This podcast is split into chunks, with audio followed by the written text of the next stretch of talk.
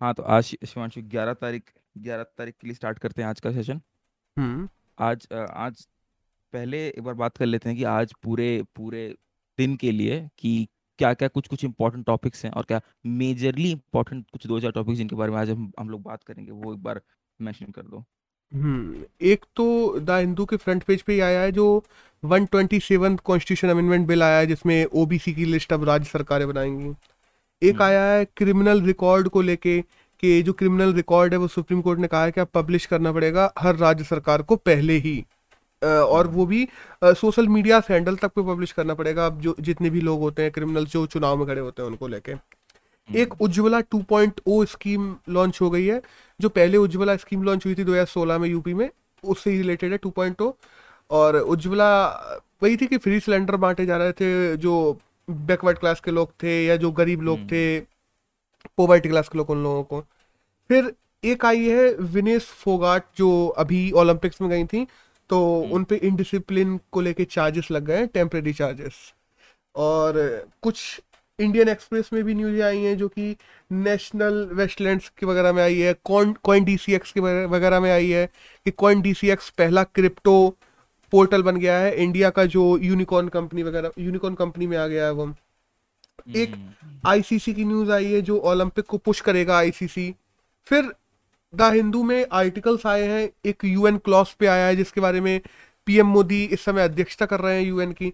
तो UN Claus Claus को लेकर एक आर्टिकल आया है कि यूएन क्लॉस में क्या क्या है कैसी चीज़ें पीएम मोदी ने इसको क्यों उठाया इस मुद्दे को किस वजह से उठाया। तो इसका बैकग्राउंड अपन जानेंगे आगे कैसा है सब चीज़ें जानेंगे इसके बारे में। एक आया है फ्री ट्रेड की ट्रेड को कैसे नुकसान पहुँचाया है कोविड ने? इसको लेके द हिंदू में एक आर्टिकल छपा है। तो वो अच्छा आर्टिकल है, बहुत अच्छा आर्टिकल है। और एक आईएएस ने ही लिखा है बाय द वे तो ऑटोमेटिकली जब कोई एक ऑफिसर होता है तो वो अपनी बातें बहुत ज़्यादा अच्छी तरीके से एक्सप्रेस कर पाता है इन कंपेयर टू कोई पॉलिटिशियन कोई आर्टिकल लिखे तो। तो एक ये आर्टिकल आया है द हिंदू में। एक आया है टर्मिनल्स को लेके, कि ट्रिब्यूनल्स सॉरी एक आया है ट्रिब्यूनल्स को लेके। तो जो ट्रिब्यूनल्स बनती हैं जो जस्टिस एक्सपर्टीज वर्कलोड को कम करने के लिए बनती हैं सुप्रीम कोर्ट वगैरह बनाती है उन ट्रिब्यूनल्स में लोगों को हायर नहीं किया जा रहा। सीजीआई ने सीधे लताड़ लगा दी केंद्र सरकार को कि हम्म। चाहते क्या हो हम इनको बंद कर दें। हम कोलेजियम से रिकमेंडेशन भेज रहे हैं सरकार उनको अप्रूव नहीं कर रही है लटका के रख रही है मतलब पॉकेट वीटो टाइप का यूज़ कर दे रही है उन पे। तो जब ट्रिब्यूनल्स में हाई कोर्ट्स में जजेस को रखना ही नहीं है एम्प्लॉय ही नहीं करना है तो इनको क्या बंद कर दें? चाह क्या रहे हो? तो ये सब के ऊपर पूरा अपन लोग आज डिस्कस करेंगे। और भी बहुत सारी न्यूज़ हैं जिनको अपन लोग आज कवर करेंगे छोटे छोटे और सबको अच्छे से जानेंगे ठीक है? हम्म। देखो फ़र्स्ट देखो फ़र्स्ट न्यूज़ आई है द हिंदू के फ्रंट पेज पे ही कि 127 कॉन्स्टिट्यूशन अमेंडमेंट जो कि ओबीसी कास्ट को लेके आया है कि ओबीसी लिस्ट में किस किस कास्ट को रखना है ये अब केंद्र सरकार तय नहीं करेगी जब राज्य सरकारें तय करेंगी। उसको हम्म। पार्लियामेंट से पास कर दिया गया लोकसभा से। अब जो नेशनल अभी तक क्या होता था ना कि national commission on backward classes जो पिछड़ी जा, जातियों के लिए जो आयोग बना के रखा है वो आयोग बताता था आर्टिकल नंबर 338 बी और 342 आर्टिकल के तहत प्रेसिडेंट को कि किसको ओबीसी की लिस्ट में रखना है कौन कौन सी जातियाँ होंगी या कौन कौन से सरनेम वाले लोग होंगे कौन कौन से पिछड़े लोग होंगे उनको ओबीसी में रखना है। तो प्रेसिडेंट उनको नियुक्त करते थे। कि नियुक्त क्या, उनको उस लिस्ट में डाल देते थे ओबीसी की लिस्ट में। बट अब क्या है ना, अब राज्य सरकारें बताएँगी बैकवर्ड क्लास कमीशन को, और फिर बैकवर्ड क्लास कमीशन प्रेसिडेंट को बताएगा, और फिर प्रेसिडेंट उनको ओबीसी में डाल सकता है। अब हुआ क्या, जैसे अपन देखते हैं ना कि मराठा का महाराष्ट्र में चल रहा था, पाटीदार का गुजरात में चल रहा था, ये गुजर मीना का राजस्थान में चल रहा था, एमपी में भी चल रहा है, यूपी में भी बहुत सी कास्ट हैं जो कह रही हैं हमको ओबीसी में डाला जाए। तो ये सब चीज़ें अब डाली जा सकेंगी वन ट्वेंटी सेवन्थ आर्टिकल वो one twenty seventh constitution amendment के बाद। हम्म। बट वही है कि कल भी अपन ने इसमें बात की थी कि इसका गलत यूज़ भी किया जा सकता है लोकल गवर्नमेंट के द्वारा चुनाव उनाव में। अब इसमें कहा जाए कौन कौन से दो नए आर्टिकल जोड़े गए हैं तो एक आर्टिकल है three sixty six twenty six C three sixty six sub clause twenty six C ये एक नया आर्टिकल जोड़ा गया है और दूसरा आर्टिकल जोड़ा गया है three thirty eight B nine ये दो आर्टिकल्स हैं जो जोड़े गए हैं इसमें। और बाय द वे जो पचास परसेंट वाला कैप था ना कि इससे ज़्यादा रिजर्वेशन नहीं बढ़नी चाहिए। वो पचास परसेंट वाला कैप भी अब हटा दिया गया है और अब रिजर्वेशन जो है वो पचास परसेंट से ऊपर भी जा सकती है वैसे में और हम्म, अपोजिशन पार्टीज़ ने भी कहा कि हाँ पचास परसेंट वाला कैप हटना चाहिए। सरकार ने भी समर्थन किया तो हट गया इस कॉन्स्टिट्यूशन अमेंडमेंट में। हम्म। तो इस पूरे में तो यही था। हाँ तो अभी अभी जैसे एम्स से न्यूज़ आ रही है कि इन लोगों ने अल्ट्रासाउंड टेली रोबोटिक सिस्टम बनाया है। तो हाँ। मतलब बे, बेसिकली अगर बात की जाए इसके बारे में तो अल्ट्रासाउंड करने के लिए अल्ट्रा तो डॉक्टर्स को पेशेंट के साथ प्रेजेंट होना बहुत ज़रूरी होता था। हम्म तो अ, अब है कि अ, प- एक डॉक्टर हमेशा रेडिएशन ले रहा होता था हमेशा डॉक्टर को कितने सारे पेशेंट देखने होते थे। और जैसे अभी अभी कोरोना आया तो सोशल डिस्टेंसेस की वजह से अभी एक महंग एक और महँगा टाइप का एक मेथड ये ये लोग यूज़ कर रहे थे क्रॉस सेक्शनल इमेजिंग करके जिसके लिए जिसको तो, तो, थोड़ा काफ़ी रिसोर्स हैवी था जो महँगा था पैसे ज़्यादा लग रहे थे। तो हम्म। अभी एम्स और आईआईटी ने एक नया सिस्टम तैयार किया है अल्ट्रासाउंड टेलीरोबोटिक सिस्टम जिससे ऐसा समझो कि रो, रिमोट जगहों पे मतलब रिमोट जगहों पे मतलब रोबोट के यूज़ से वो लोग अल्ट्रासाउंड कर पाएँगे डॉक्टर के प्रेजेंस के बिना। तो हम्म। ये कह सकते हैं कि एक इस यहाँ पे टेक्नोलॉजिकली काफ़ी अच्छी चीज़ हो गई है। कि डॉक्टर्स को हमेशा वो रेडि, रेडिएशन सहने का डॉक्टर्स को हमेशा रेडिएशन सहने की अभी अभी ज़रूरत नहीं पड़ेगी। हम्म एक रोबोटिक आर्म है जो उनके लिए अल्ट्रासाउंड कर देगी दूर से ही वो कर सकेंगे इन चीज़ों को। हम्म हाँ हाँ। एक और न्यूज़ आई है जिसमें कहा गया ना कि सुप्रीम कोर्ट ने कहा है कि जितने भी कैंडिडेट्स जो चुनाव वगैरह में खड़े होते हैं उनके सारे कैंडिडेट्स के क्रिमिनल रिकॉर्ड्स जो हैं वो हर पार्टी को 48 घंटे में, जब से वो खड़े होते हैं, पर्चा भर के आते हैं नॉमिनेशन करते हैं तो 48 घंटे में उनके क्रिमिनल रिकॉर्ड पब्लिश करने पड़ेंगे, उनके सोशल मीडिया हैंडल्स पे, और जो सरकार की जो वेबसाइट है, सरकारी वेबसाइट्स उनके भी फ्रंट पे ही पब्लिश करने पड़ेंगे कि अगर इनके पीछे कोई क्रिमिनल रिकॉर्ड्स है तो। क्योंकि अपने यहाँ जनता को पता नहीं होता, और वो क्रिमिनल्स को बहुत ज़्यादा चुन लेती हैं, क्योंकि अभी अगर बात की जाए ना, बिहार चुनाव की तो 70 परसेंट जो बीजेपी वाले हैं आरजेडी के तकरीबन 70 परसेंट हैं कांग्रेस के 64 परसेंट हैं जो इलेक्टेड मेंबर्स हैं वो उन सब पे क्रिमिनल केसेस चल रहे हैं। इवन तो अगर अभी हम्म, प्रेजेंट के लोकसभा की भी बात की जाए ना तो 43 परसेंट जो लोग हैं उन पे क्रिमिनल केसेस चल रहे हैं और उनमें से भी 30 परसेंट लोग उन पे सीरियस क्रिमिनल केसेस चल रहे हैं। जिनमें सबसे ज़्यादा बीजेपी के लोग हैं 116 लोग बीजेपी के ऐसे हैं जिन पे क्रिमिनल केसेस हैं। और सेकंड नंबर पे कांग्रेस है, जिसपे उनतीस ऐसे लोग हैं जिन पे क्रिमिनल केसेस हैं। तो इसमें तो यही था। अब नेक्स्ट की बात करें तो एक आई है उज्ज्वला 2.0 को लेके न्यूज़ कि अपने पीएम मोदी ने उज्ज्वला 2.0 स्कीम लॉन्च कर दी है, जिसमें इस बार माइग्रेंट जो वर्कर्स है ना, जो एक से दूसरी जगह माइग्रेशन हो गया जॉब्स खत्म हो गई कोरोना की वजह से तो उनको फोकस किया जाएगा इस बार की उज्ज्वला स्कीम में। जिसमें ये कहा जा रहा है कि ग्यारह हज़ार से ज़्यादा नए एलपीजी सेंटर्स बनेंगे और वो लोग चाहेंगे तो उनको फ्री में, जो माइग्रेंट वर्कर्स हैं, उनको फ्री में इस स्कीम का फ़ायदा दिया जाएगा, फिर फ्री में गैस कनेक्शन दिया जाएगा। अब ये है उज्ज्वला 2.0 अब उज्ज्वला पहले की बात करते हैं, वो 2016 में शुरू हुई थी और 2020 में बंद हो गई थी फ़ायदा में वो। तो वो यूपी के बलिया से शुरू हुई थी। और जिसमें क्या था ना कि जो नेचुरल गैस है या पेट्रोल गैसेस हैं, उनको कम करने की बात की गई थी, जिससे नेचर को फ़ायदा हो, क्योंकि अपनी जो माताएँ, बहनें हैं, जो गरीब परिवारों में हैं, उन पे गैस कनेक्शन होते नहीं है। तो उनको फ्री गैस कनेक्शन देना, जो बीपीएल में आते हैं, बिलो पॉवर्टी लाइन में, ऐसे पाँच करोड़ परिवारों को फ्री गैस कनेक्शन देने का लक्ष्य रखा गया था, जिसको पूरा भी किया गया सरकार के हिसाब से। बट इसमें एक प्रॉब्लम है कि गैस कनेक्शंस दिए तो गए बट बाद में जो रिपोर्टें आई हैं, वो बहुत खतरनाक है, क्योंकि उत्तराखंड में 99 परसेंट लोग जिनको गैस कनेक्शन बटे थे, उन्होंने कभी अपना गैस सिलेंडर रिफिल ही नहीं करवाया। इवन दो जब आईटीआई लगा के डाटा मांगा गया तो सरकार पे वो डाटा था ही नहीं, क्योंकि सरकार की जो मिनिस्ट्री है, जो इसको देख रही थी ministry of natural and power ministry of petrol and natural gas उसके पास में खुद डाटा नहीं था कि कितने लोगों ने बाद में रिफिल करवाए या इन कनेक्शनों का सच में उन परिवारों ने यूज़ किया कि नहीं किया। इवन तो उड़ीसा गवर्नमेंट ने भी बताया था कि केवल 26 परसेंट ऐसे लोग हैं जिन्होंने दोबारा सिलेंडर को रिफिल करवाया था वरना लोगों ने रिफिल ही नहीं करवाई केवल कनेक्शन ले लिया और वो कनेक्शन खत्म वहीं पर खत्म हो गया फ्री कनेक्शन के बाद। हम्म, अब कहा जाए कि इन लोगों ने रिफिल क्यों नहीं करवाया तो इसका सबसे बड़ा मुद्दा तो यही है कि प्राइसेस की वजह से। क्योंकि प्राइस सिलेंडर के इतने हाई हैं और आम जनता के लोग या गरीब लोग हैं बीपीएल के लोग तो वो कैसे ही इसको बियर कर सकते हैं? पहली बात। दूसरा, एक डाटा मेंटेनेंस की बात कि अपनी ना तो मिनिस्ट्री ने और ना ही भारत सरकार ने डाटा को मेंटेन किया। क्योंकि अगर डाटा मेंटेन करते तो उनको ये चीज़ें पता पड़ती और अगर ये चीज़ें पता पड़ती तो उस पर वर्क किया जाता कि कैसे उज्ज्वला वालों जिनको फ्री सिलेंडर्स बांटे गए फ्री कनेक्शन बांटे गए हैं, उन लोगों को लगातार उस कनेक्शन का फ़ायदा मिलता रहे। इसके लिए पहले डाटा होना चाहिए अपने पास में तभी अपन कोई एक पॉलिसी बना सकते हैं। तो इसका डाटा मेंटेन नहीं किया गया। दूसरी तरफ़ यही दोनों चीज़ें हैं जो सबसे मेन चीज़ें हैं जिस वजह से उज्ज्वला स्कीम एक बहुत से अपोजिशन का कहना है कि उज्ज्वला एक फेल स्कीम थी। क्योंकि कनेक्शंस तो तुमने दे दिए लोगों को सिलेंडर्स दे दिए चूल्हे दे दिए बट उनका वो यूज़ ही नहीं कर रहे तो उसका मतलब क्या है? अब हम्म। इसमें अगर देखा जाए ना तो 26 करोड़ लोग ऐसे हैं जो इस समय गैस सिलेंडर की सब्सिडी लेते हैं। उनमें से डेढ़ करोड़ लोग तकरीबन ऐसे हैं जिन्होंने सब्सिडी छोड़ रखी है। अब सब्सिडी कैसे कैसे छोड़ी जा सकती है? या तो तुम 12 सिलेंडर से ऊपर लेते हो, अगर बारह की जगह तेरहवा सिलेंडर लिया तो तुम्हें सब्सिडी नहीं मिलेगी उस पर दूसरा, अगर तुम्हारी ईयरली जो इनकम है वो दस लाख से ऊपर है तो तुम्हें गैस सब्सिडी नहीं दी जाती है।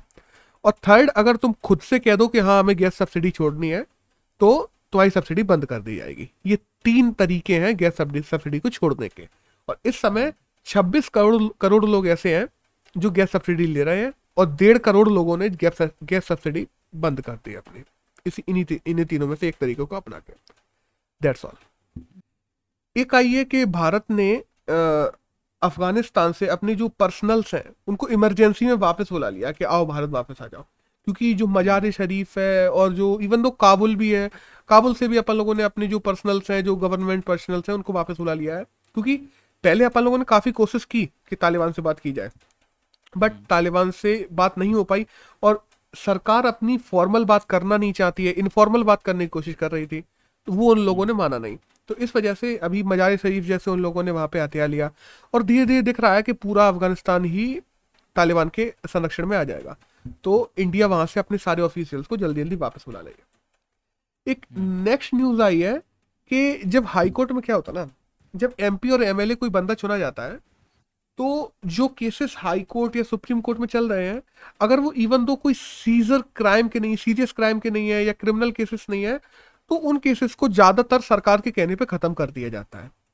बट अब सुप्रीम कोर्ट ने साफ़ कह दिया है कि ये सेशन कोर्ट डिस्ट्रिक्ट कोर्ट्स ये किसी भी एमपी एमएलए पे चल रहे केसेस को तब तक खत्म नहीं कर सकेंगी जब तक कम से कम हाई कोर्ट लेवल की कोई कोर्ट उनसे नहीं कहेगी खत्म करने को।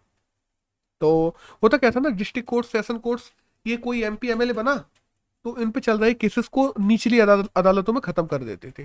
लेकिन अब ये तब तक खत्म नहीं कर पाएँगे जब तक हाईकोर्ट परमिशन ना दे इनको। दैट्स ऑल ये इस न्यूज़ में है। अब नेक्स्ट न्यूज़ की बात करें तो एक आई है विनेश फोगाट को लेके। विनेश फोगाट जो इस समय रेसलिंग में गई थी अपने टोक्यो ओलंपिक में भारतीय भारत की तरफ़ से। तो रेसलिंग फेडरेशन ऑफ़ इंडिया ने क्या कहा है ना उनको टेम्परेरी सस्पेंड कर दिया है। उन पे दो तीन चार्जेस लगे हैं। पहली बात तो उनने जो ड्रेस कोड था, जो इंडिया को यूज़ करना था, जो ड्रेस पहननी थी, वो उन्होंने नहीं पहनते हुए नाइकी की कोई ड्रेस पहन के गई। दूसरा इंडिया की टीम जहाँ पे प्रैक्टिस कर रही थी, उनके साथ में उन्होंने प्रैक्टिस करने से मना कर दिया। इवन दो वहाँ पे रहने से मना कर दिया। वो हंगरी से डायरेक्ट आई थी विनेश फोगाट और हंगरी की टीम के साथ ही आई थी। उन्हीं के साथ में उसी साइड रह रही थी। मतलब लग ही नहीं रहा था कि वो इंडिया की तरफ़ से है।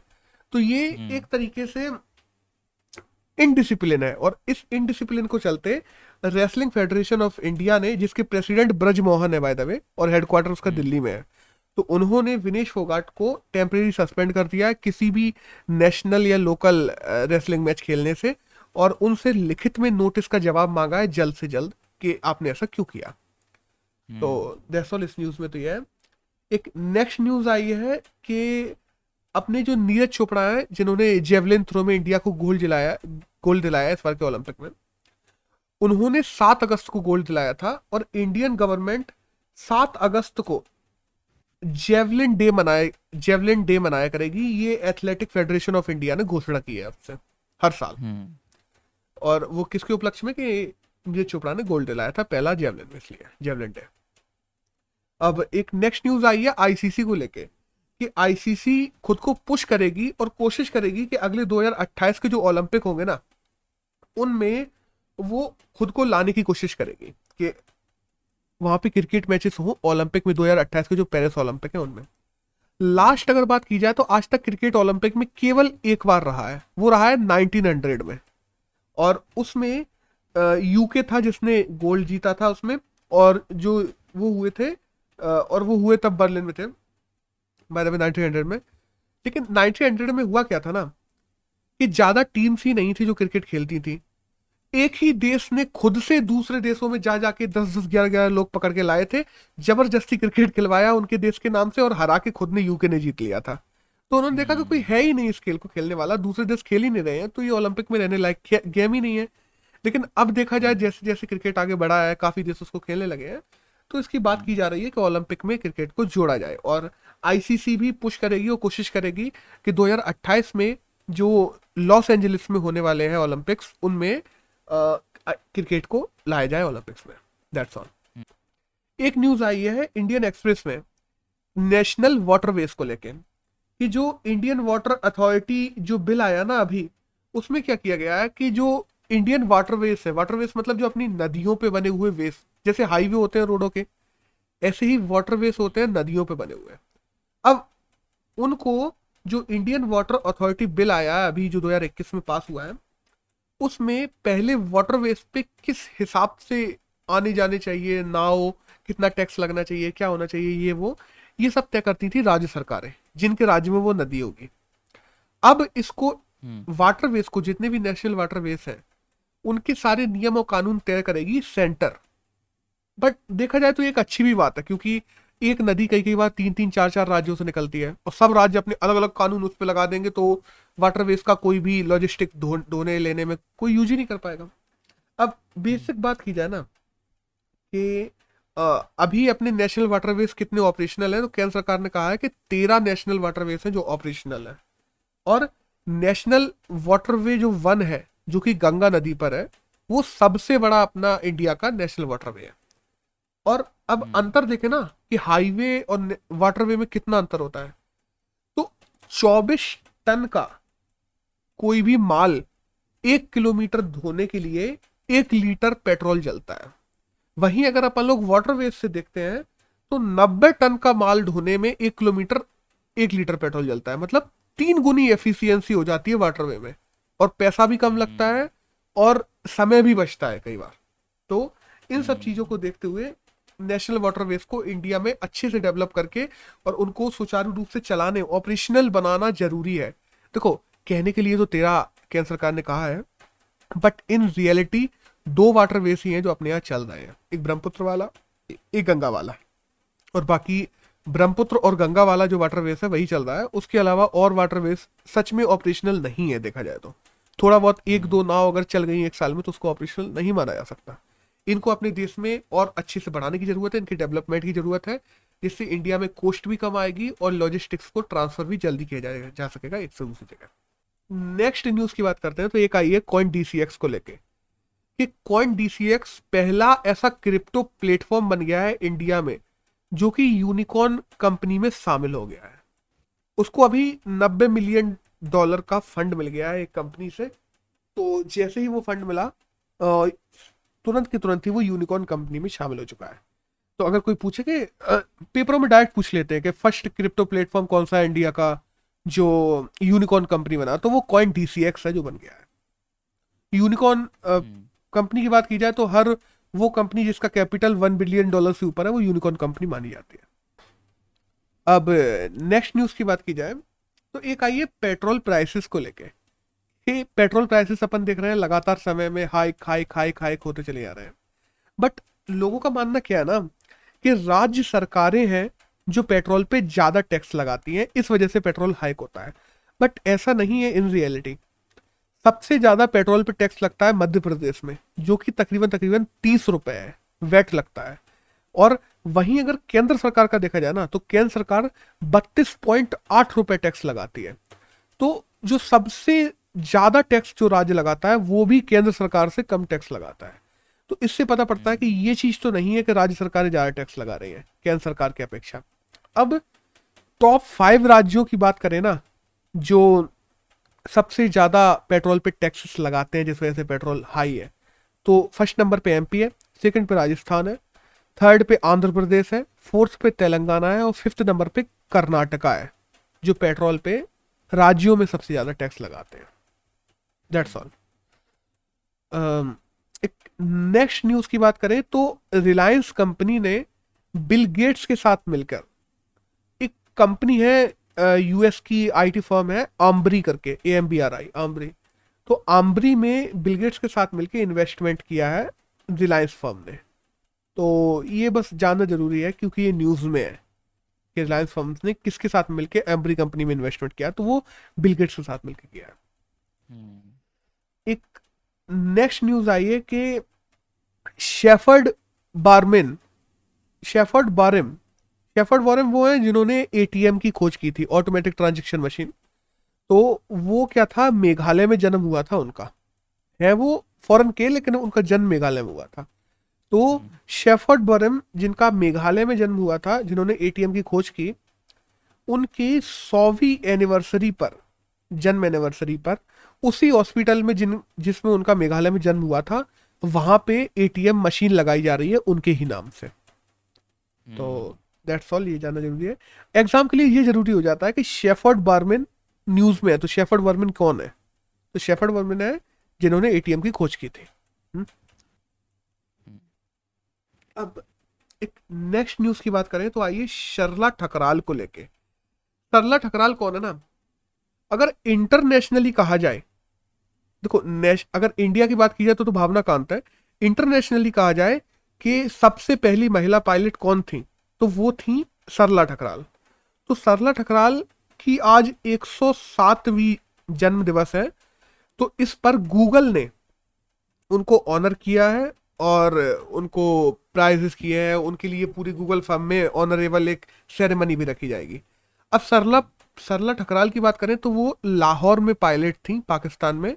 और वहीं उन्होंने पहली बार प्लेन उड़ाया था नाइन्टीज के टाइम पे। 107 साल की हो गई है वो आज दैट्स ऑल देखो एक न्यूज़ और आई है कि बायोमेडिकल जो वेस्ट होता है उसको रिसाइकिल करने के लिए एक डिसेंट्रलाइज बायोमेडिकल इंसिनरेटर लगाया जा रहा है बक्सर बिहार में। इंडिया का हम्म। पहला बायोमेडिकल इंसिनरेटर है जो बायोमेडिकल वेस्ट को रिसाइकिल करेगा। तो वो लग रहा है बक्सर बिहार में।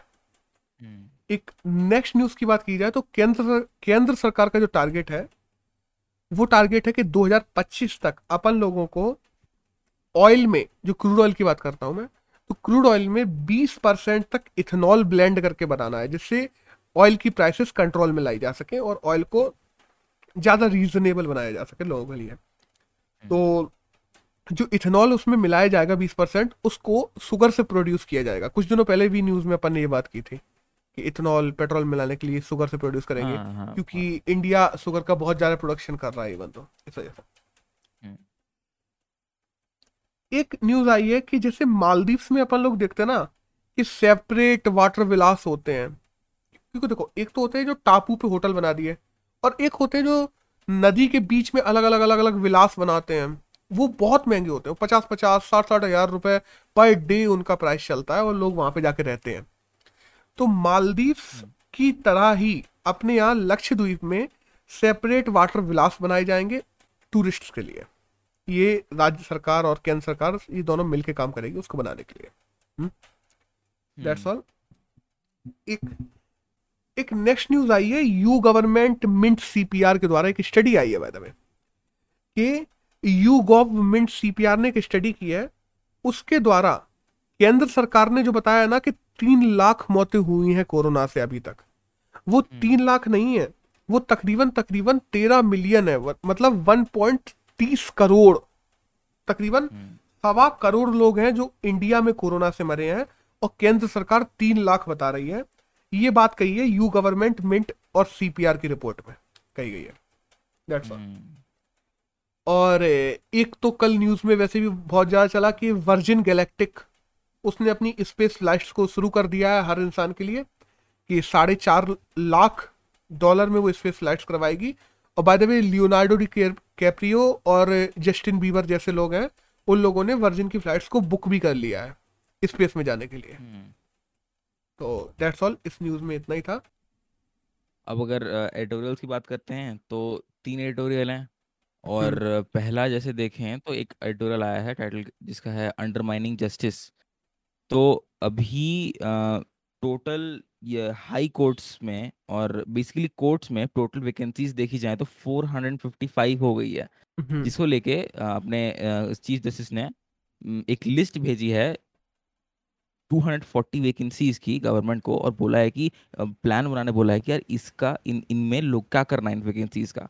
अभी वैकेंसीज की अगर बात की जाए तो वेक, वैकेंसीज की इतनी इतनी बड़ी नंबर वैकेंसीज हैं जिसके जिससे जिससे देख दो चार कंसर्न्स हैं जो कोर्ट ने सजेस्ट किए हैं। मतलब हम्म। कोर्ट ने बेसिकली बताया कि यार ये सब प्रॉब्लम्स हो सकती हैं और प्रॉब्लम हो रही हैं। एक तो है कि कमर्शियल डिस्प्यूट्स हो रहे हैं इतने सारे और उसके वो जिनका उनका रिज़ल्ट आने में बहुत टाइम लग रहा है। जस्टिस प्रोवाइड जल्दी नहीं हो पा रहे हैं। हम्म। वैसे ही हमें पता है कि हमारे कोर्ट्स में इतना डिले होता है और इतने पेंडिंग केसेस हैं।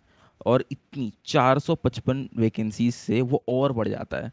और हाँ। और देखा जाए फिर आग, आगे आगे है कि स्पेशलाइजेशन और डोमेन एक्सपर्ट वाले जो जजेस होते हैं उनकी भी कमियाँ हो रही हैं कि स्पेशल स्पेशल केसेस होते हैं जिनमें जजेस जजेस हैं ही नहीं तो अब है कि वहाँ और डिले हो रहा है। और इससे इससे देखा जाए तो जस्टिस मिलने में लोगों को बहुत टाइम लगेगा और तो यहाँ यहाँ यहाँ एक गवर्नमेंट अपना ये वैसे हो क्यों रहा है? आ, देखो ये तो लिखा ही नहीं बेसिकली है। हाँ बेसिकली केवल ये है हो क्यों रहा है ये तो यहाँ पे भी नहीं लिखा है। ये इस पूरे आर्टिकल में कहीं नहीं था। बस देखो पहले अपन को हाँ जानना ज़रूरी है कि ट्रिब्यूनल्स होते क्या हैं। देखो ट्रिब्यूनल्स बनाए ही इसीलिए जाते हैं कि जिससे किसी भी केस की स्पीड बढ़ाई जा सके या किसी केस में कोई एक्सपर्टीज चाहिए तो उसके एक्सपर्ट एक्सपर्ट्स को नियुक्त करके उस केस पे कुछ एक्सपर्टीज ली जा सके। या जो कोर्ट्स पे वर्कलोड है उसको कम किया जा सके, या ज़्यादातर अपन देखते हैं ना, जो केसेस होते हैं, जो बड़े केसेस होते हैं, जिनमें एक्सपर्टीज वगैरह की ज़रूरत पड़ती है, वो इंडस्ट्री से रिलेटेड होते हैं। तो ईज ऑफ़ डूइंग बिज़नेस के लिए, इन सब चीज़ों के लिए ट्रिब्यूनल्स बनाए जाते हैं कि इनमें प्रॉब्लम्स जल्दी से जल्दी सॉल्व करके कम की जा सके। लेकिन अब हो क्या रहा ना, कि जो कोलेजियम है कोर्ट का, वो भेज रहा है केंद्र सरकार को कि ट्रिब्यूनल्स में लोगों को नियुक्त किया जा सके। और अप्रैल में कोलेजियम ने यह कहा था कि हम लोगों ने जो रिपोर्ट भेजी है आपको ट्रिब्यूनल्स के लिए या हाई कोर्ट्स के लिए कि इन लोगों को नियुक्त करो तो केंद्र सरकार ने उसको अभी भी नियुक्त नहीं किया। केंद्र सरकार कह रहा है कि हम आईबी से जाँच करवा रहे हैं आप लोगों ने जिन लोगों के नाम भेजे हैं उनकी आईबी से जाँच होगी फिर हम पता करेंगे कि इनका बिहेवियर कैसा है ये कैसे हैं तब इनको नियुक्त करेंगे ये वहाँ पे नियुक्त होने लायक भी नहीं है। केंद्र सरकार का कहना ये है कि हम जाँच करवा रहे हैं तब परमिशन देंगे नियुक्ति की। अब हम्म, प्रॉब्लम क्या है ना? जब तुम नियुक्त नहीं कर पाते हो कभी भी ट्रिब्यूनल में या इन सबको तो जस्टिस मिलने में उतनी ही ज़्यादा देर होती है। समझ रहे हो? हम्म, कि जस्टिस जितनी ज़्यादा देर होगी लोगों का तुम्हारी न्यायपालिका से या ट्रिब्यूनल से उतना ही ज़्यादा विश्वास उठता चला जाएगा। तो हम्म, सीजीआई इस चीज़ को लेकर बहुत गुस्सा है। उनका कहना सीधा उन्होंने तो डायरेक्ट कह दिया कि आप चाहते क्या हो कि हम अपने हाई कोर्ट्स और ट्रिब्यूनल्स को बंद कर दें? उन्होंने सीधे हम्म, केंद्र सरकार से यही कहा है। क्योंकि अगर हम लोग आपको कोई भेज रहे हैं कुछ रिपोर्ट भेज रहे हैं तो उसको आप सुन नहीं रहे हो हम लोगों को कोई टाइम फ्रेम कम से कम एक टाइम फ्रेम बनाओ कि इस इतने टाइम में हम कोलेजियम की जो रिकमेंडेशन आई हैं उनको मानेंगे या अस्वीकार कर देंगे। तो मना करो वापस भेजो हम दूसरे लोगों का नाम भेजेंगे। कुछ तो करो। तुमने तो पॉकेट हम्म, वीटो जैसा यूज़ कर दिया कि कुछ बता ही नहीं रहे हो। अब दूसरी तरफ़ हम्म, देखा जाए ना तो कुछ दिनों पहले अपने आईटी मिनिस्टर थे जो रवि रविशंकर थे उन लोग उनने भी यही वाली बात की थी। क्या? कि हम जो सुप्रीम कोर्ट के लोग हैं जो सुप्रीम कोर्ट के जजेस हैं उनको मॉरल ट्रेनिंग देंगे। क्योंकि होता क्या ना सुप्रीम कोर्ट के जजेस अलग अलग इंडस्ट्रीज़ पे या अलग अलग केसों में बहुत जल्दी स्टे दे देते हैं। तो स्टे देने से क्या होता है ना जो काम चल रहे होते हैं दूसरी जगह वो तुरंत के तुरंत रुक जाते हैं चाहे इंडस्ट्री में चल रहे हो चाहे किसी में भी चल रहे हो। हम्म, तो सुप्रीम कोर्ट के लोग ये नहीं सोचते कि उनके पीछे उनसे कितने लोगों का पेट पल रहा है या कितने लोग भूखे मरने लगेंगे अगर इस काम पे स्टे आ गया तो। तो इनको लेके हम्म, रविशंकर ने जो अपने आईटी मिनिस्टर थे कुछ दिनों पहले उन्होंने ये कहा था कि हम मॉरल ट्रेनिंग देंगे सुप्रीम कोर्ट के जजेस को जिससे जब वो फैसला लें तो केवल लॉ ग्राउंड्स को और किताबों में जो पढ़ के आए हैं उनको ही ना देखते हुए मॉरल इथिकल ग्राउंड्स को भी याद रखें और उन लोगों के बारे में भी सोच के निर्णय दें जिनके बारे में वो स्टे ले रहे हैं। और जो कॉमर्शियल डिस्प्यूट्स होंगे वो ऑटोमेटिकली कम हो जाएँगे। बट यहाँ पे हम देख रहे हैं ना कि जैसे ही इन लोगों ने ट्रिब्यूनल्स को जजेस को नियुक्त नहीं कर सॉरी और यहाँ पे हम देख रहे हैं कि ट्रिब्यूनल्स में जजेस को नियुक्त नहीं कर रही है केंद्र सरकार ही। केंद्र सरकार परमिशन ही नहीं दे रही है उनको जिनको यहाँ से सुप्रीम कोर्ट ने या जुडिशियरी ने भेजा है कि इन लोगों को नियुक्त किया जाए। तो ये लोग खुद से डिस्प्यूट नहीं बढ़ा रहे क्या? अपने सीजीआई का कहना यही है और इस आर्टिकल में भी कहना यही है कि यहाँ तो ये लोग खुद से ही जो कॉमर्शियल डिस्प्यूट हटाने की बात एक तरफ़ आईटी मिनिस्टर करते हैं और दूसरी तरफ़ तुम जजेस को नियुक्त ना करते हुए केसों को खुद से पेंडिंग करते हो और लटकाते हो। ठीक है? तो और अब अगर देखा जाए ना कि ट्रिब्यूनल तो ट्रिब्यूनल है क्या? इस आर्टिकल में तो इतना ही है जितना इसमें लिखा हुआ है। और फिर यही लिखा है कि हाँ ट्रिब्यूनल्स में नियुक्ति करने की ज़रूरत है जल्दी से जल्दी ये वो फ्लंड करें। इस आर्टिकल में इतना ही है। अब अपन को ट्रिब्यूनल्स के बारे में जानना ज़रूरी है।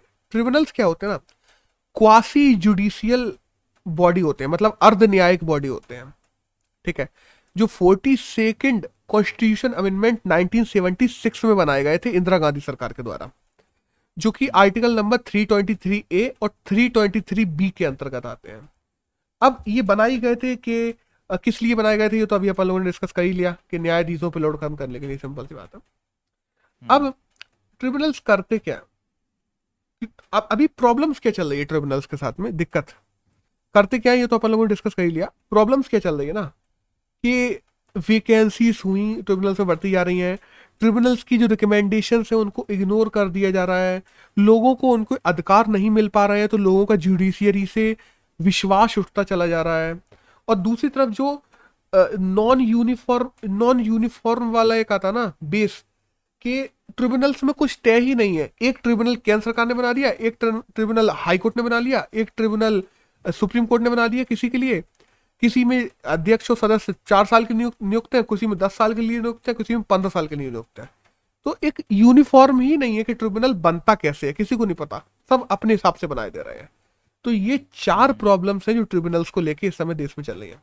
बाय द वे, ये जो लास्ट प्रॉब्लम बनाई, बताई ना कि नॉन यूनिफॉर्मिटी इसको लेके केंद्र सरकार एक सॉरी ये जो लास्ट प्रॉब्लम बताई ना कि नॉन यूनिफॉर्मिटी इसको लेके केंद्र सरकार एक लॉ भी लेके आई है। इस बिल का नाम है tribunal reform rationalisation and condition of service bill 2021 इस बिल में क्या है ना कि जो ट्रिब्यूनल की अभी तक किसको कितने साल तक रखना है, ये तय नहीं था तो वो तय कर दिया गया कि कम से कम चार साल तक के लिए और ज़्यादा से ज़्यादा छह सात साल तक के लिए कोई भी ट्रिब्यूनल बनाया जा सकता है और किसी भी व्यक्ति को चार साल और छह साल छह सात साल के तक के लिए ही नियुक्त किया जाएगा अध्यक्ष या सदस्य के रूप में उसमें। और इन ट्रिब्यूनल में नियुक्त होने वाला कोई भी व्यक्ति पचास साल के ऊपर का एज का नहीं होगा। ये इस बिल में किया गया था जिससे ट्रिब्यूनल्स में यूनिफॉर्मिटी आए। अब देखते हैं आगे क्या होगा। इस आर्टिकल में तो पूरा इतना ही है। एक नेक्स्ट एडिटोरियल आया है ट्रेड को लेके। प्रॉब्लम क्या ना, कि देखो, पहले ही प्री कोविड में अपन देखते हैं तो ज़्यादातर देश फ्री ट्रेड को मना करते थे, कि हमें फ्री ट्रेड नहीं करनी है।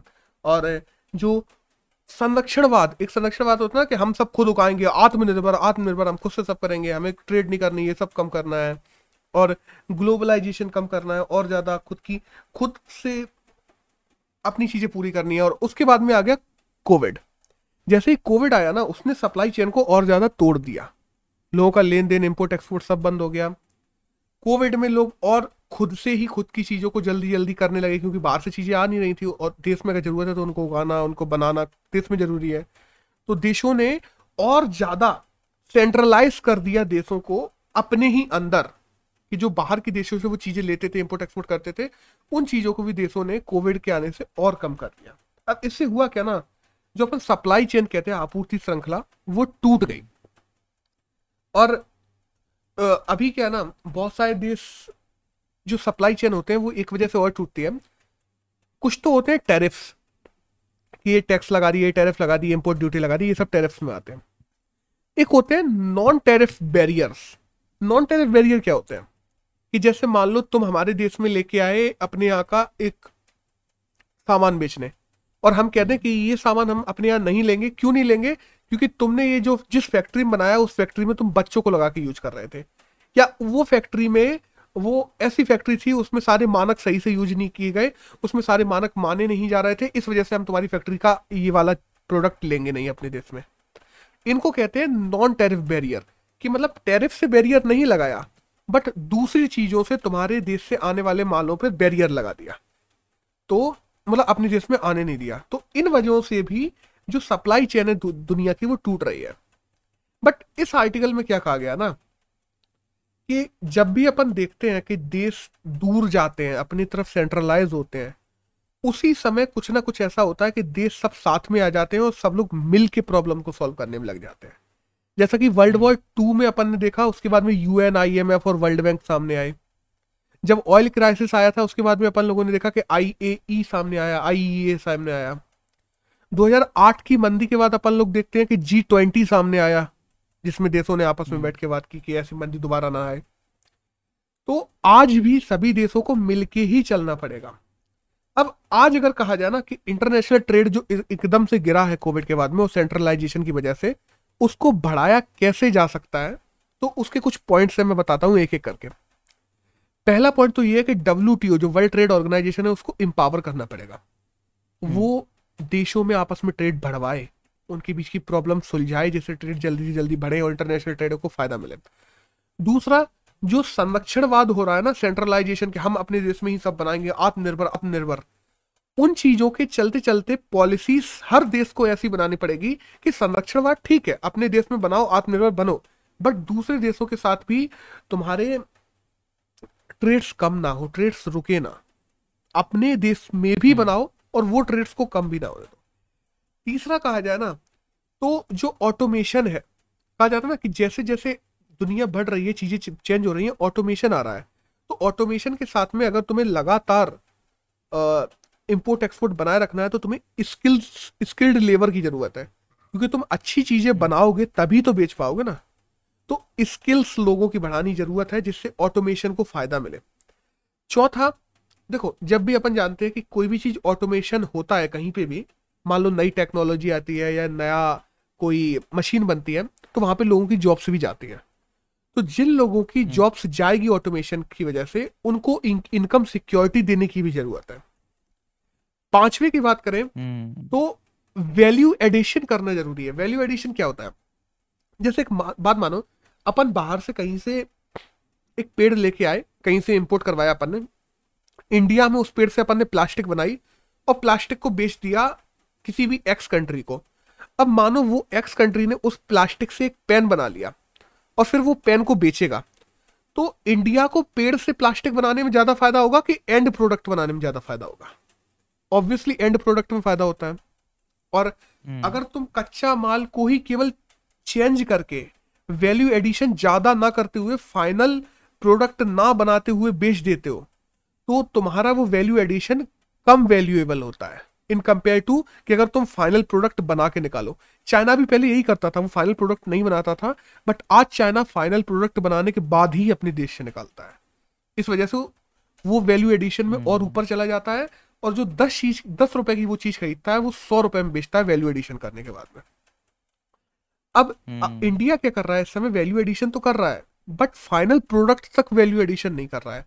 तो इंडिया को करना ये चाहिए कि 300 बिलियन डॉलर का कोई माल खरीदा जैसे मान लो तो उसको 400-500 बिलियन डॉलर में बेचने के लिए फाइनल वैल्यू वैल्यू एडिशन करके चीज़ों को निकालना पड़ेगा वरना अपने इंपोर्ट हम्म। एक्सपोर्ट में लगातार नुकसान होते रहेंगे।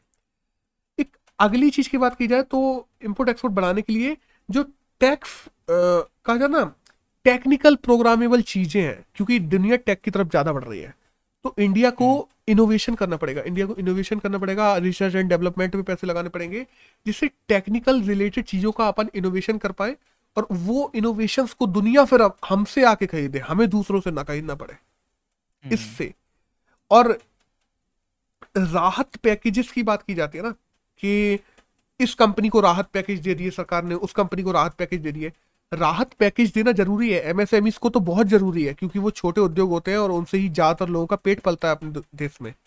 लेकिन एमएसएमई को राहत पैकेज देना ज़रूरी है बट संरक्षणवाद बढ़ाना ज़रूरी नहीं है।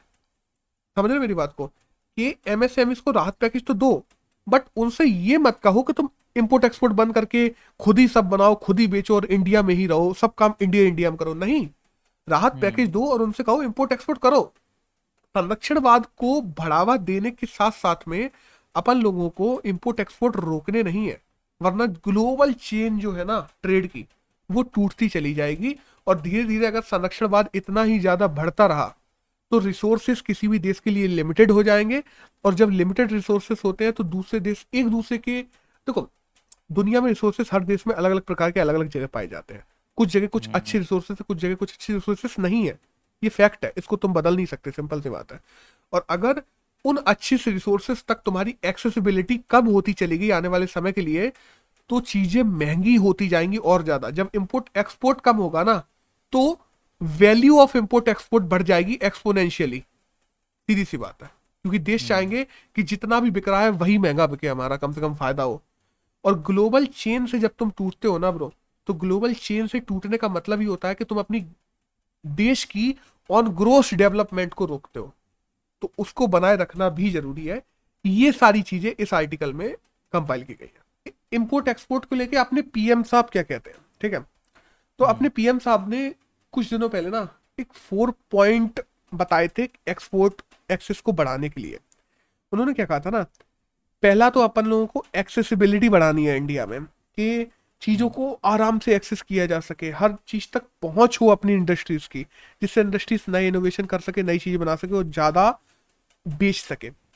दूसरा अ, कहा था कि अपन लोगों को इंडिया में कैपेसिटी बढ़ानी पड़ेगी। जो चीज़ें अपन बना रहे हैं उनको मास स्केल पे बनाना। क्योंकि मास स्केल पे जब अपन किसी चीज़ों को बनाते हैं तो वो कंपेरेटिवली सस्ती हो जाती हैं। और इंटरनेशनल मार्केट में सस्ती चीज़ें ज़्यादा जल्दी बिकती हैं कंपेयर टू महँगी क्योंकि अपन चाइना का एग्ज़ाम्पल ले सकते हैं। चाइना मास में चीज़ें बनाता है इसलिए उसकी सस्ती बेचती है। और हर देश खरीदता है उससे ऑलमोस्ट हम्म, थर्ड बात की जाए ना तो कोऑर्डिनेशन की ज़रूरत है। सरकार और जो कंपनियाँ हैं और इंटरनेशनल कंपनियाँ भी हैं इन सबको आपसी समन्वयन की ज़रूरत है।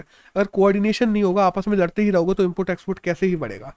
और चौथा डाइवर्सिफिकेशन कि हम लोगों को एक तरह की चीज़ें नहीं बनानी है। अलग अलग चीज़ों को ट्राई करना है अलग अलग प्रकार की चीज़ें बनानी है और उनको इंटरनेशनल मार्केट में लेके जाना है बेचने के लिए। ये चार चीज़ें एक तो एक्सेस बढ़ाई जाए दूसरी कैपेसिटी बढ़ाई जाए थर्ड कोऑर्डिनेशन बढ़ाया जाए और फोर्थ डाइवर्सिफिकेशन बढ़ाया जाए। ये कहा था अपने पीएम नरेंद्र मोदी ने एक्सपोर्ट को बढ़ाने के लिए इंडिया में।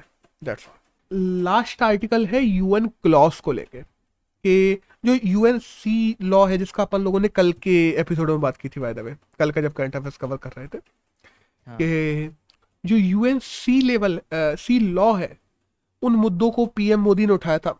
अब ये मुद्दे ऐसे उठाए क्यों है? इस आर्टिकल में एक दूसरा पहलू बताया गया है कि जैसे अपन साउथ चाइना सी देखते हैं तो साउथ चाइना सी में चाइना ने एक नौ डॉटेड लाइंस बना के रखी हैं जहाँ पे वो freedom of navigation freedom of trade freedom of flight freedom of innocent passage इन सबको रोकता है चाइना कि तुम वहाँ पे नेविगेशन नहीं चला सकते ट्रेड नहीं कर सकते फ़्लाइट नहीं कर सकते जबकि वो इंटरनेशनल जो सी है उसमें भी नहीं। साउथ चाइना सी पे चाइना पूरी तरीके से आधिपत्य बनाए हुए है। दूसरा अपन देखते हैं ब्लैक सी में जैसा रशिया ने बना के रखा है। ब्लैक सी में सेम काम रशिया करता है, जो साउथ चाइना सी में चाइना करता है। कि वहाँ पे भी उसने यही सब चीज़ें बना के रखी हैं। और जो वेस्टर्न कंट्रीज़ हैं, उनको लेके कॉन्फ्लिक्ट चलते रहते हैं रशिया से ब्लैक सी को लेके हमेशा। और और भी चीज़ देखी जैसे ई जेड जो जोन होता है स्पेशल इकोनॉमिक जोन तो उसमें ना इंडिया का जो ई जेड है, उसमें यूएस से घुस आता है कई कई बार। यूएसए आ जाता है हम्म। यूएसए अभी आया था तो इंडिया ने बहुत अपोज किया था उस बात को। अब पता है ऐसा क्यों है? यूएसए जैसे देशों ने यूएन क्लॉज को साइन ही नहीं किया हुआ। तो वो इंटरनेशनल जो सी लॉ है उसको मानते ही नहीं है यूएस तो यूएस के लिए तो वो इंटरनेशनल लॉ है ही नहीं उनके लिए तो ई जेड नाम की कोई चीज़ है ही नहीं। उनके लिए ये चीज़ें है ही नहीं। कंजर्वेशन जो कॉन्टिनेंटल शेल्फ है टेरिटोरियल सी है उनके लिए ये सब चीज़ें है ही नहीं। वो तो कहीं भी घुसाते हैं। अपने जब नरेंद्र मोदी ने यूएन क्लॉज पे बात की अभी यूएन में अध्यक्षता करते हुए तो उन्होंने यही कहा कि जो देश हैं, जो इससे बाहर है यूएन क्लॉज से उनको आना चाहिए, इसमें साइन करना चाहिए, जो अलग अलग देश हैं, जो सबको मिलके चलना चाहिए पीस जो कहना order good order international good order security हर देशों की संभाल के रखने के लिए इस ट्रिटी को सबको मानना चाहिए जो देश इसमें शामिल नहीं है उनको भी शामिल होना चाहिए। और इवन दो हर किसी को आपसी भाईचारे और समरसता को लेके चलना चाहिए जब भी इंटरनेशनल चीज़ों की बात आती है इंटरनेशनल सी को अपन टारगेट करते हैं तो। अब हम्म। यूएन क्लॉस की बात की जाए ना तो अपन जो यूएन क्लॉस में कल अपन लोगों ने पढ़ा था कि चार अलग अलग क्राइटेरियाज होते हैं। बारह नॉटिकल माइल तक फिर बारह नॉटिकल माइल तक फिर 200 नॉटिकल माइल तक ये सब। वो जोन्स हम्म। ऐसे नहीं है अलग अलग है। अब देख देखो, अपने पास में चार लॉस थे यूएन के। एक लॉ था कंजर्वेशन ऑफ़ हाई सीज एक था कंजर्वेशन कॉन्टिनेंटल शेल्फ लॉ एक था conservation territorial sea and contingency zone ये सब अलग अलग डेट में आए थे। जैसे कंजर्वेशन ऑफ़ हाई सीज की बात करें तो 1962 में आया था। कॉन्टिनेंटल शेल्फ की बात करें तो 64 में आया था। जब अपन कंजर्वेशन ऑफ़ लिविंग सोर्स की बात करते हैं, जो फिशिंग को लेकर था, वो 1966 में आया था। और जो territorial sea and contingency zone है, उसको लेके जो लॉ था वो 1964 में आया था।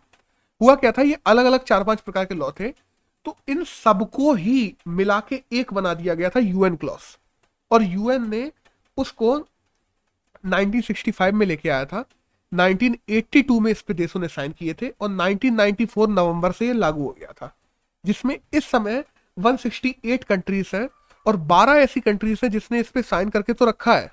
बट इसको मानती नहीं है वो लोग। तो इंडिया ने अभी यही कहा है कि जिन्होंने साइन कर है उनको मानना चाहिए यूएस जैसे बड़े देश जिन्होंने साइन अभी तक नहीं किया है यूएन क्लॉस पे उनको साइन करना चाहिए क्योंकि एक इंटरनेशनल लॉ है तो उसको मानना ज़रूरी है।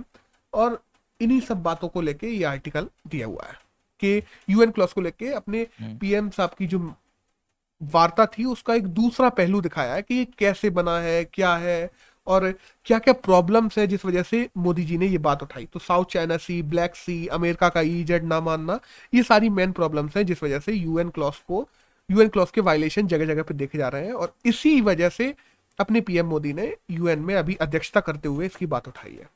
तो दैट्स ऑल इस आर्टिकल में तो यही था। हम्म? तो हम्म। यहाँ पे अपना 11 तारीख का करंट अफेयर्स होता है खत्म। ऑलमोस्ट सारे पेपर्स का करंट अफेयर्स यहाँ पे खत्म हो जाता है। दैट्स ऑल हम्म बढ़िया।